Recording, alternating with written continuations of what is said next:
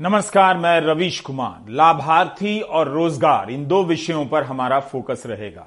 लाभार्थी एक नई सरकारी श्रेणी है, जिसे सरकारी समारोहों को भव्य बनाने के लिए बसों से बुलवाया जाता है। अगर आप किसी योजना के लाभार्थी हैं तो प्रधानमंत्री या मुख्यमंत्री के कर कमलों द्वारा होने वाले शिलान्यास या उद्घाटन के कार्यक्रम में जाने के लिए तैयार रहें। अच्छी बात है कि पैदल नहीं जाना होगा, बस आएगी। लाभार्थी के अलावा रोज़गार को लेकर किए जा रहे दावों पर भी हमारा फोकस है। ध्यान रहे कि ये दावे केवल सरकार के मंत्री और अधिकारी की तरफ़ से नहीं किए जाते हैं, बल्कि मीडिया भी अपनी तरफ़ से कुछ का कुछ छापता रहता है, बिना बताए कि अमुक आंकड़ा किसने दिया है। इससे पाठकों के मन में एक छवि तो बन ही जाती है कि लाखों का रोज़गार मिलने वाला है। आज प्रधानमंत्री मोदी ने जेवर इंटरनेशनल एयरपोर्ट का भूमि पूजन किया, शिलान्यास। यूपी चुनाव से पहले योजनाओं के शिलान्यास और उद्घाटन का काम मुख्यमंत्री और प्रधानमंत्री दोनों ने ही बखूबी संभाल लिया है। पिछले दो महीनों में प्रधानमंत्री इस तरह के कई बड़े प्रोजेक्ट का उद्घाटन या शिलान्यास कर चुके हैं। इसका जवाब मिलना चाहिए कि प्रधानमंत्री के इस तरह के कार्यक्रमों के भव्य आयोजनों पर कितने करोड़ रुपए खर्च हो चुके हैं। एक जमाना था जब ऐसे कार्यक्रमों को सरकारी समझकर रूटीन मान लिया जाता था, लेकिन अब इनका आयोजन इस तरह होता है कि फ़र्क करना मुश्किल हो जाता है कि राजनीतिक कार्यक्रम है या सरकारी कार्यक्रम। इंफ्रास्ट्रक्चर प्रोजेक्ट विकास का पुराना चेहरा है, लेकिन इसे भव्य बनाकर नया किया जा रहा है। भव्यता को सजाने में रोज़गार के दावों का बड़ा रोल रहता है। प्रोजेक्ट की मंजूरी से लेकर, शिलान्यास तक, रोज़गार को लेकर, जिस तरह की खबरें छपती हैं और दावे किए जाते हैं, उसकी विकास यात्रा पर गौर करना दिलचस्प रहेगा। आज तमाम अखबारों में छपे इस विज्ञापन ने हमारा काम आसान कर दिया। इसमें लिखा है कि नोएडा में बनने वाले जेवर इंटरनेशनल एयरपोर्ट से एक लाख से अधिक रोज़गार पैदा होंगे। अब इसे ही आधिकारिक संख्या मानी जानी चाहिए।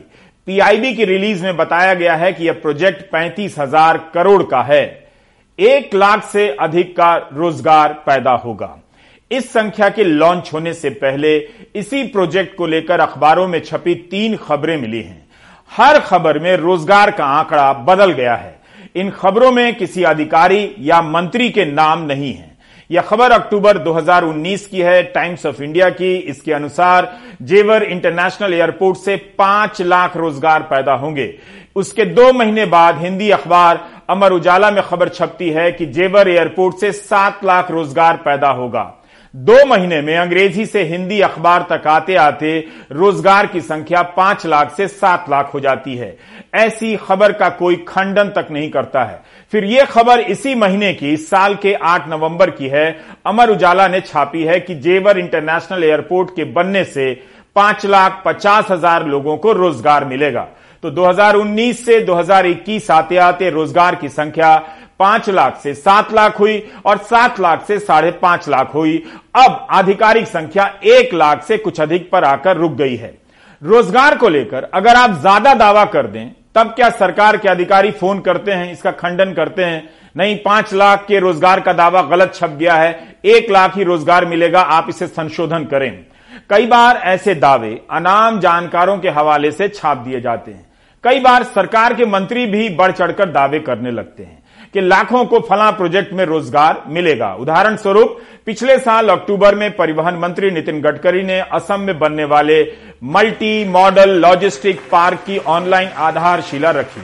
सरकार की प्रेस रिलीज़ में इसे करीब 700 करोड़ का प्रोजेक्ट बताया गया है और भीम काय अक्षरों में, अंग्रेज़ी में बोल्ड लेटर्स में बताया गया है कि इससे 20 लाख रोज़गार पैदा होंगे। 20 लाख रोज़गार देने वाले इस प्रोजेक्ट को लेकर तो रोज ही बात होनी चाहिए। 2023 तक इसका पहला चरण पूरा होगा। जब यह पूरी तरह से बन जाएगा तो 20 लाख लोगों को काम मिलेगा। मैं फिर से एक बार आसाम की जनता को रोज़गार उपलब्ध करने वाला, आसाम की विकास को दिशा देने वाला और आसाम को सुखी, समृद्ध, संपन्न बनाने वाला एक नई सोच, नई नीति, जलमार्ग के साथ वायु मार्ग जल मार्ग नेशनल हाईवे और रेल मार्ग सब एक जगह लाकर एक देश का पहला मल्टी मॉडल अब हमारा, जिसका आज लॉज एन एच का, जिसका शुभारंभ हो रहा है। ये आसाम के विकास का ग्रोथ इंजिन होगा। और सोनवाल जी के नेतृत्व में इसको ठीक से पीछे लगकर काम करेंगे। तो आसाम के 20 लाख नौजवानों को रोज़गार मिलेगा। एक प्रोजेक्ट के बनने से 20 लाख नौजवानों को रोज़गार मिलेगा। गडकरी जी ने कहा, हमारा सवाल सिंपल है। असम में 700 करोड़ के प्रोजेक्ट से 20 लाख नौजवानों को रोज़गार मिलेगा और यूपी में पैंतीस हज़ार करोड़ के जेवर इंटरनेशनल कार्गो हब प्रोजेक्ट से एक लाख से अधिक रोज़गार मिलेगा। यह हिसाब कैसे निकाला जाता है? पैंतीस हज़ार करोड़ के प्रोजेक्ट में 700 करोड़ के प्रोजेक्ट से कम रोज़गार मिलना चाहिए या ज़्यादा? इसमें एक और तथ्य जोड़ना चाहता हूँ। असम की तरह नागपुर से सटे वर्धा के सिंधी में इसी तरह का मल्टी मॉडल लॉजिस्टिक पार्क बन रहा है। इसके बारे में हमें पत्र सूचना कार्यालय पीआईबी की एक प्रेस रिलीज़ मिली है, जो 22 अक्टूबर 2021 की है। इसमें लिखा है कि वर्धा के सिंधी में ड्राई पोर्ट बन रहा है। जवाहरलाल नेहरू पोर्ट ट्रस्ट और नेशनल हाईवे अथॉरिटी के बीच करार हुआ है। इस मल्टी मॉडल लॉजिस्टिक पार्क के बनने से पाँच साल में पचास हज़ार रोज़गार के अवसर पैदा होंगे। बयान केंद्रीय मंत्री नितिन गडकरी का है। पीआईबी की रिलीज़ में नहीं लिखा है कि यह कितने का प्रोजेक्ट है, लेकिन 2008 के टाइम्स ऑफ़ इंडिया की रिपोर्ट के अनुसार यह 2200 करोड़ का प्रोजेक्ट है। क्या मैं फिर से सवाल दोहराऊं कि 700 करोड़ के प्रोजेक्ट से 20 लाख रोज़गार पैदा होते हैं? तो 2200 करोड़ के उसी प्रकार के प्रोजेक्ट से पचास हज़ार रोज़गार ही क्यों पैदा होते हैं? और नोएडा के पैंतीस हज़ार करोड़ के प्रोजेक्ट से एक लाख से अधिक रोज़गार ही क्यों पैदा होते हैं? क्या आप इस तरह से खबरों को देखना चाहते हैं? रोज़गार के ऐसे आंकड़े कहाँ से आ जाते हैं? मन की बात से या किसी किताब से? पीआईबी की यह रिलीज़ भी इसी साल के एक अक्टूबर की है। ध्यान रहे, यह release multi modal logistic park की नहीं है। हाल ही में भारत सरकार ने एडवांस्ड ऑटोमोटिव टेक्नोलॉजी प्रोडक्ट्स को बढ़ावा देने के लिए ऑटोमोबाइल सेक्टर को बयालीस हज़ार पाँच सौ करोड़ की प्रोत्साहन राशि देने का ऐलान किया था। नितिन गडकरी जी कहते हैं कि इस योजना से ऑटो सेक्टर में साढ़े सात लाख अतिरिक्त रोज़गार पैदा होंगे। Recently launch production link incentive scheme aims to boost Aatmanirbhar automotive technology products in the Indian auto sector which help to lower fossil fuel emissions. Particularly, it includes technologies for battery electric vehicle and those that use of hydrogen fuel cells. The government expects the scheme will lead a fresh investment of more than rupees 42,500 crore and creation of additional 7.5 lakh jobs in the sector. भारतीय auto sector में प्रत्यक्ष और अप्रत्यक्ष तौर पर साढ़े तीन करोड़ लोगों को रोज़गार मिला हुआ है। ऐसा अखबारों में छपा मिला। गडकरी जी, साढ़े सात लाख अतिरिक्त रोज़गार की बात कर रहे हैं साढ़े बयालीस हज़ार करोड़ के प्रोजेक्ट से। प्रोजेक्ट भले अलग अलग हैं, इनके नाम भले अलग अलग हैं, लेकिन रोज़गार को लेकर कभी बीस लाख, कभी साढ़े सात लाख, कभी पचास हज़ार, कभी एक लाख का दावा कर दिया जाता है। क्या वाकई जितना कहा जाता है, उतना रोज़गार पैदा होता है? आजकल रोज़गार के दावों में यह ज़रूर जोड़ा जाता है कि प्रत्यक्ष और अप्रत्यक्ष रूप से इतने लाख रोज़गार मिलेंगे। उसमें यह कभी साफ़ साफ़ नहीं बताया जाएगा कि एक लाख रोज़गार में से प्रत्यक्ष नौकरियों की संख्या कितनी होगी, कैसी होगी और कितने की होगी। सन नब्बे में जब नई आर्थिक नीतियाँ आई थी, उसके पहले जो टाटा स्टील है, वो करीब अस्सी, पचासी हज़ार लोगों को रोज़गार देता था। और दो मिलियन टन स्टील प्रोड्यूस करता था। लेकिन जब 2015 तक देखा तो वो 10-12 मिलियन टन प्रोडक्शन करता था और महज तीस हज़ार लोग जो है उसमें काम करते थे। तो इसी तरह बाकी क्षेत्रों में भी देखा गया है कि जो ऑटोमेशन है, वो बहुत ज़्यादा हो रहा है। तो जितना लोग कहते हैं कि इतना हम इन्वेस्टमेंट करेंगे, इससे हम इतने लाख रोज़गार पैदा करेंगे उतना पैदा होता नहीं है क्योंकि उसके जो साथ साथ जो और क्षेत्र है, वहाँ पे रोज़गार कम हो जाता है। 2008 में मैंने देखा कि 80 प्रतिशत इन्वेस्टमेंट तो संगठित क्षेत्र में जाता है और जो बाकी 20 प्रतिशत है, वही जो असंगठित क्षेत्र के लिए जाता है। तो संगठित क्षेत्र में तो छह प्रतिशत लोग ही काम करते हैं। तो छह प्रतिशत लोगों के लिए अस्सी प्रतिशत इन्वेस्टमेंट जा रहा है और जो बाकी चौरानवे प्रतिशत है, उनके लिए बीस प्रतिशत जा रहा है। और उसमें भी जो कृषि है है ना, जैसे कृषि है वहाँ पे अभी पैंतालीस पचास प्रतिशत लोग काम करते हैं और उनके लिए महज पाँच प्रतिशत इन्वेस्टमेंट जा रहा है। और वहाँ पे भी जो जा रहा है इन्वेस्टमेंट वो ऑटोमेशन में जा रहा है। तो वहाँ पे बड़े बड़े आप देखेंगे ट्रैक्टर हैं हार्वेस्टर कंबाइन है थ्रेशर हैं। तो कृषि में भी रोज़गार पैदा नहीं हो रहा। Our logistic cost in India, sometimes it goes to 14 to 16 percent. इस साल जुलाई में सीआईआई के एक सम्मेलन में नितिन गडकरी बोल रहे थे। उन्होंने कहा कि देश में 35 जगहों पर मल्टी मॉडल लॉजिस्टिक पार्क बनाने की पहचान हो गई है, ताकि लॉजिस्टिक की लागत कम हो। इसके ठीक सात दिन बाद 22 जुलाई को लोकसभा में सरकार जवाब देती है कि वलसाड, पटना और विजयवाड़ा में इस प्रोजेक्ट के लिए जो अध्ययन हुआ है, उसमें पाया गया है कि वहाँ पर इस तरह के पार्क बनाना सफल नहीं रहेगा, फिजिबल नहीं है। 35 से यह संख्या 32 पर आ गई। वैसे भी इन 35 प्रोजेक्ट को लेकर 2017 से खबरें छप रही हैं। जब कैबिनेट ने मंजूरी दी थी पाँच साल से अध्ययन और अधिग्रहण की ही खबरें छप रही हैं। इन 35 जगहों पर बनने वाले मल्टी मॉडल लॉजिस्टिक पार्क में नागपुर का भी नाम है। यह वीडियो हमने नितिन गडकरी के आधिकारिक यूट्यूब चैनल से लिया है। यह प्रोजेक्ट आज तक नहीं बना। लेकिन इसे लेकर गडकरी जी ने क्या शानदार पॉलिटिकल प्रमोशनल वीडियो बनाया है। यह वीडियो नवंबर 2020 को डाला गया है जो तारीख इसमें लिखी है। इसके ठीक तीन महीने बाद फरवरी 2021 में गडकरी कहते हैं और इंडियन एक्सप्रेस में छपा है कि मुझे नहीं लगता कि मेहान अब पूरा होने वाला है। नागपुर के इस प्रोजेक्ट को भी भारत का पहला कार्गो हब कहा जाता रहा है। जिस तरह से अभी नोएडा में बनने वाले एयरपोर्ट को भारत का पहला इंटरनेशनल कार्गो हब कहा जा रहा है।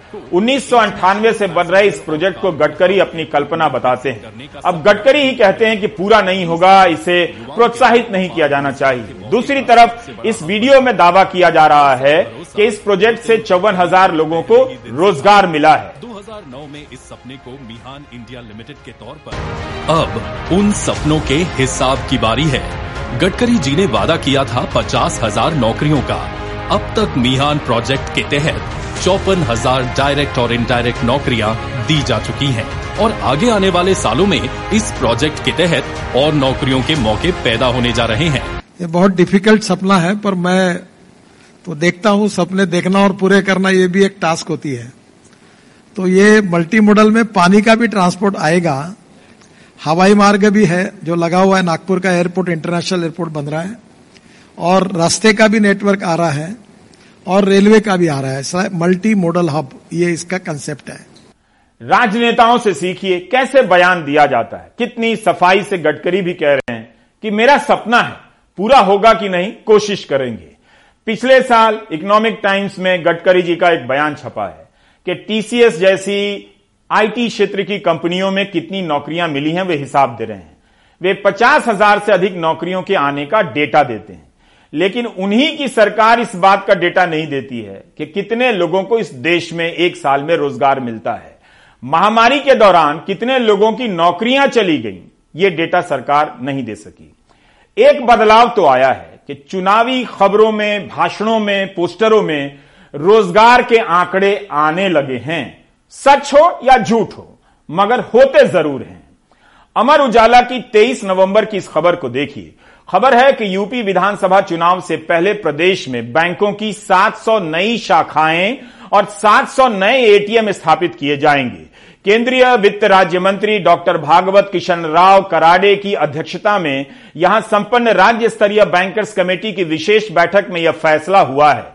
इससे तेईस हज़ार से अधिक लोगों को रोज़गार प्राप्त हो सकेगा। इस खबर में लिखा है कि इकतीस मार्च 2022 तक यूपी में 700 एटीएम लगा दिए जाएँगे। 700 एटीएम में 2100 लोगों को गार्ड का काम मिलेगा।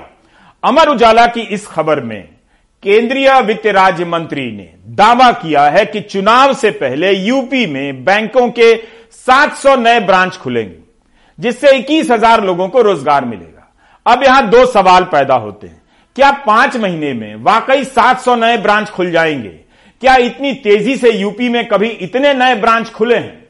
क्या वित्त राज्य मंत्री बता सकते हैं कि यूपी भर में पिछले पाँच साल में कितने नए ब्रांच खुले? राज्यसभा के तीन सांसदों, सुखराम सिंह यादव, विश्वंभर प्रसाद निषाद और छाया वर्मा ने एक सवाल पूछा सरकार से कि क्या यह सही है कि बैंकों के विलय से ग्रामीण क्षेत्रों की शाखाएँ बंद हुई हैं? और यह भी बताइए कि पिछले पाँच साल में ग्रामीण क्षेत्रों में कितनी नई शाखाएँ खुली हैं? 27 जुलाई को, इस 27 जुलाई को वित्त मंत्री की तरफ़ से लिखित जवाब दिया जाता है कि 1 अप्रैल 2016 से 31 मार्च 2021 तक छह सौ अड़सठ नई शाखाएँ खोली गई हैं। इनमें से यूपी में चौहत्तर शाखाएँ खोली गई हैं। चौहत्तर 22 जुलाई 2019 को लोकसभा में दिए गए एक अन्य जवाब में सरकार ने कहा है कि पिछले पाँच साल में 2014 से 19 के बीच, ग्रामीण क्षेत्रों में अधिसूचित बैंकों, शेड्यूल्ड बैंकों की करीब दस हज़ार नई शाखाएँ खुली हैं, यानी हर साल 2000 इन दोनों के सवाल अलग अलग हैं, लेकिन जवाब से अंदाज़ा मिलता है कि एक राज्य में एक साल में कितने नए ब्रांच खुलते रहे हैं। इससे एक अनुमान लगा सकते हैं कि अगले पाँच महीने में जब 700 नए ब्रांच खुलेंगे तो उनकी रफ्तार कितनी तेज होगी? उसमें इक्कीस हज़ार नौकरियाँ मिलेंगी या नहीं? क्या आप जानते हैं कि एक साल में सार्वजनिक क्षेत्रों के बैंकों के लिए कितनी भर्तियाँ निकलती हैं? यह जानने के बाद ही आप समझ पाएँगे कि पाँच महीने में जब यूपी में बैंकों के 700 नए ब्रांच खुलेंगे तो इक्कीस हज़ार लोगों को नौकरी मिलेगी या नहीं? जहाँ साढ़े छह लाख गाँव हैं हिंदुस्तान में, इन साढ़े चार लाख, छह लाख गाँवों के लिए केवल बावन हज़ार शाखाएँ हैं तो मैं समझता हूँ वहाँ और शाखाएँ खोलने की आवश्यकता है, जो हमारे गाँव में जो लोग रहते हैं। अभी लगभग बारह गाँवों में एक बैंक शाखा है। बैंकों का काम और भी, केवल बैंकिंग के अलावा और भी काम में उनकी सेवाएँ दी जा रही है, जैसे आधार के लिए, इनकम टैक्स के लिए तो इनके कार्य बढ़ गया है। शाखाओं में जो बैंक कर्मियों की संख्या थोड़ा सा, वो घट घट घट रहा है कहीं कहीं। तो इसको भरपूर करना ज़रूरी है। अभी बैंकों वाली खबर खत्म नहीं हुई है। इस खबर में यह भी है कि अगले पाँच महीने में 700 एटीएम लगेंगे, जिसमें 2100 लोगों को रोज़गार मिलेगा। यानी हर एटीएम पर तीन गार्ड को रोज़गार मिलेगा। क्या आप एटीएम पर, हर एटीएम पर 24 घंटे गार्ड देखते हैं? खैर 23 नवंबर के अमर उजाला की इसी खबर में एक और डेटा है। लिखा है कि बैंकर समिति की बैठक में महानिदेशक संस्थागत वित्त शिव सिंह यादव ने एटीएम से गार्डों को हटाए जाने का मामला भी उठाया। यादव ने बताया कि प्रत्येक एटीएम पर तीन पालियों में एक एक गार्ड की ड्यूटी होती है। कोविड काल में बैंकों ने एटीएम से गार्ड हटा दिए। इससे करीब साठ हज़ार गार्डों के सामने रोज़गार का संकट आ गया। इसका असर यह हुआ कि एटीएम की सुरक्षा में स्थानीय पुलिस को लगाना पड़ता है। क्या यह सही है कि साठ हज़ार गार्ड एटीएम से हटा दिए गए यूपी में? क्या उन सभी को वापस काम पर लगाया गया है? तब तो हेडलाइन यह होनी चाहिए कि जिन साठ हज़ार गार्ड की नौकरी गई, उन्हें वापस काम मिल गया है। लेकिन उसकी जगह क्या यह हेडलाइन कुछ फीकी नहीं लगती है कि 2100 गार्ड तैनात होंगे अगले पाँच महीने में? पूरी देश में करीब दो लाख चौंतीस हज़ार के ऊपर एटीएम है। पब्लिक सेक्टर बैंक एटीएम से एक लाख चौंतीस हज़ार से ऊपर प्राइवेट सेक्टर बैंक करीब पचहत्तर हज़ार से ऊपर है। अभी हम दावे के साथ ये कह सकते हैं 80 परसेंट एटीएम में कोई सिक्योरिटी गार्ड है नहीं। ये सारे बैंक ये सोच समझ के रिस्क एंगल पकड़ के ये निर्णय लिया है, सिर्फ़ सर्वेलेंस कैमरा इस्तेमाल करने से ही एटीएम का जो ग्राहक है ग्राहक है, उनका मतलब उनका कोई फ्रॉड फॉर्जरी में वो नहीं होगा। लेकिन ये गलत है। टेन परसेंट भी एटीएम बंद हो जाए तो आप कितने लोग बेरोजगार हो जाएँगे, ये सोच सोचिए। एक एटीएम में अगर तीन शिफ्ट होते हैं तो तीन सिक्योरिटी गार्ड है। एक एटीएम बंद होगा तो तीन सिक्योरिटी गार्ड का नौकरी चला जाएगा। हम ये दावा के साथ कह सकते हैं, ये सरकार का जो नीति है, जो बैंक का जो नीति है, ये गलत है। तो हमारा सवाल इतना है कि किसी भी प्रोजेक्ट के शिलान्यास के समय पत्थर पर ही सरकार लिखवा दे कि कितनों को रोज़गार मिलेगा। और जब उद्घाटन हो तो उन सभी को बुलाकर एक कार्यक्रम करे, जिन्हें रोज़गार मिला है। जिस तरह से सरकारी योजनाओं के तहत पैसा या अनाज हासिल करने वालों को लाभार्थी बताकर प्रधानमंत्री के कार्यक्रम में बुलाया जाता है, उसी तरह रोज़गार प्राप्त करने वाले इन युवाओं को भी लाभार्थी बनाकर ऐसे प्रोजेक्ट के उद्घाटन में बुलाया जाना चाहिए। लाभार्थी एक नई पहचान है। सरकारी कार्यक्रमों की कुर्सियों को भरने वाला सारथी, लाभार्थी। हमारे गाँव से चार बसे हैं, चार बसे हैं और अठारह ट्रैक्टर हैं। अच्छा वो कौन इंतज़ाम किया है उसका? वो सुधीर त्यागी धीरेन्द्र त्यागी धीरेन्द्र ठाकुर उन्होंने इंतज़ाम किया हुआ है। विधायक जी विधायक जी ने। गाँव में जो राशन डीलर होते हैं उन लोगों के पास लिस्ट थी। वो गाँव में घूमे थे कि कौन कौन जाएगा। अच्छा। हाँ उनके सबके पास लिस्ट है। उसी के अनुसार बसों का बंदोबस्त किया गया एक हमारे गाँव के जो मुखिया है उन्होंने बताया था हमें उनके हिसाब से हम सारे लोग आए हैं।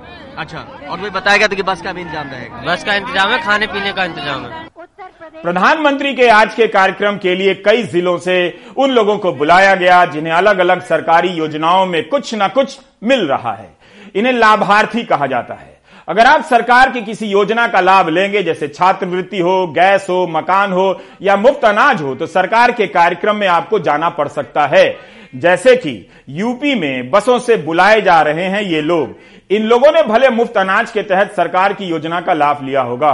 लेकिन कितनी अच्छी बात है कि मुफ़्त में इन्हें एयरपोर्ट के शिलान्यास कार्यक्रम को देखने के लिए भी बुलाया जा रहा है। हमारे सहयोगी परिमल ने कुछ लाभार्थियों से बात की तो वे कुछ और समस्याओं पर बात करने लगे, जिस पर सरकार बात नहीं करना चाहती है।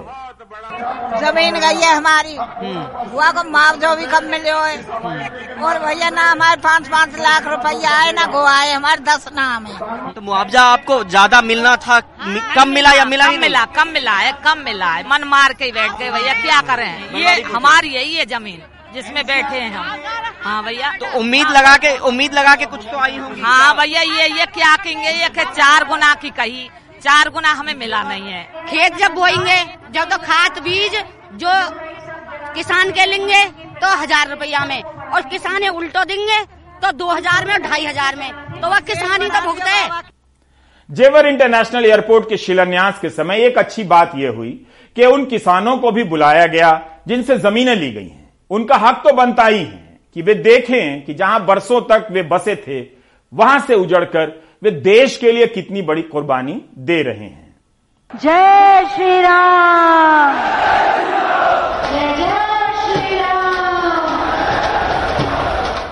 प्रधानमंत्री के आने से पहले के कार्यक्रमों से झलक मिलने लगी कि सांस्कृतिक कार्यक्रम राजनीतिक कार्यक्रम में फ़र्क करना बहुत मुश्किल होता जा रहा है। यूपी के पाँचवें इंटरनेशनल एयरपोर्ट के शिलान्यास के बाद प्रधानमंत्री भी राजनीतिक दावेदारी में पीछे नहीं रहे।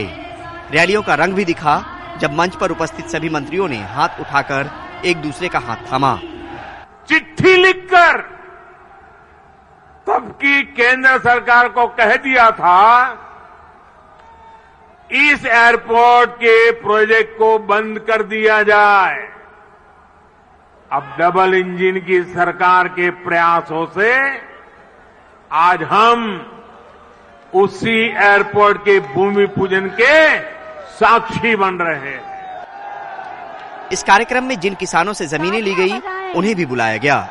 सारे चरणों में कई हज़ार किसान परिवारों के विस्थापित होने का अनुमान है। मुख्यमंत्री योगी आदित्यनाथ ने सात हज़ार किसान परिवारों का धन्यवाद किया। प्रधानमंत्री ने ज़ोर देकर कहा कि मुआवजा सभी को मिला है। मेरे मेरे पैसे नहीं आए अभी। मेरे एक खेत के किशोपुर माजरा के पैसे नहीं आए? साढ़े पाँच लाख मेरे बच्चे के लड़के के नहीं आए पैसे। प्रोजेक्ट नया था सपने भी नए थे लेकिन सियासत में सब कुछ नया नहीं होता। पुराने समय की भी याद दिलानी पड़ती है। कार्यक्रम सरकारी था मगर राजनीति से अलग नहीं। आज ये देश के अंदर एक नया द्वंद्व बना है कि ये देश गन्ने की मिठास को एक नई उड़ान देगा।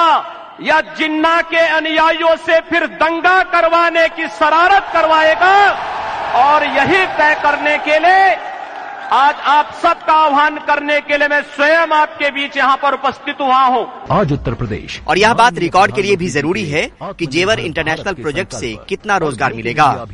आने वाले समय में उत्तर प्रदेश में नोएडा ग्रेटर नोएडा गाजियाबाद और समूचे यमुना एक्सप्रेसवे के इर्द गिर्द क्षेत्र में प्रगति और विकास आएगी। एक लाख रोज़गार के अवसर सृजन हो पाएँगे और उसी के साथ साथ साठ हज़ार करोड़ रुपए का निवेश आएगा। कोई साठ हज़ार करोड़ का निवेश कह रहा है कोई तीस हज़ार करोड़ का निवेश। आज के अखबारों में पीटीआई के हवाले से एक खबर छपी कि नागरिक उड्डयन सचिव ने कहा कि अगले पाँच साल में विमान सेक्टर में नब्बे हज़ार करोड़ रुपए का निवेश आएगा। क्या उसका आधा? सिर्फ़ एक प्रोजेक्ट में आएगा? अब देखना होगा कि इस एयरपोर्ट के दम पर रोजी रोज़गार विकास की रफ्तार और किसानों को लेकर व्यवहार क्या यूपी में बीजेपी का लगाएगी बेरा पार जिला गौतम बुद्ध नगर के जेवर एयरपोर्ट से कैमरा पर्सन शशिकांत झा के साथ परिमल कुमार एनडीटीवी इंडिया दो महीने से यूपी में कितने इंफ्रास्ट्रक्चर प्रोजेक्ट के शिलान्यास से लेकर उद्घाटन के विज्ञापन आपने देख लिए होंगे। लेकिन उसी यूपी में पंद्रह करोड़ गरीब भी हैं, जिन्हें सरकार मुफ़्त अनाज दे रही है। 24 करोड़ की आबादी वाले राज्य में 15 करोड़ लोग गरीब हैं। क्या इतने एयरपोर्ट और एक्सप्रेसवे बनने से 15 करोड़ लोगों को कोई फ़ायदा नहीं हुआ? ये सिर्फ़ इंफ्रास्ट्रक्चर प्रोजेक्ट्स ही नहीं होते, बल्कि ये पूरे क्षेत्र का कायाकल्प कर देते हैं, लोगों का जीवन पूरी तरह से बदल देते हैं। गरीब हो या मध्यम वर्ग, किसान हो या व्यापारी, मजदूर हो या उद्यमी, हर किसी को इसका बहुत बहुत लाभ मिलता है। भारत के उन 80 करोड़ लोगों को इन दावों पर भरोसा करना ही चाहिए, जो कई महीनों से प्रधानमंत्री गरीब कल्याण योजना के तहत मुफ़्त अनाज पर आश्रित हैं। उम्मीद है कि एक दिन गरीबी दूर होगी और इंफ्रास्ट्रक्चर से दूर हो जाएगी। तब तक आप भी हमसे पाँच दस मिनट के लिए दूर हो जाइए और ब्रेक ले लीजिए। बीजेपी एक्सप्रेसवे और एयरपोर्ट का शिलान्यास उद्घाटन करने में लगी है तो अखिलेश यादव गठबंधनों का शिलान्यास और उद्घाटन करने में लगे हैं। समाजवादी पार्टी की एक और पिछड़ी पार्टी के साथ गठजोड़ का ये सम्मेलन हो रहा है। मंच सजा हुआ है। जनवादी पार्टी सोशलिस्ट का। ये नोनिया बिरादरी के लोगों की पार्टी है जिसके नेता संजय चौहान हैं जो गाजीपुर के रहने वाले हैं जो पूर्वी उत्तर प्रदेश में आता है।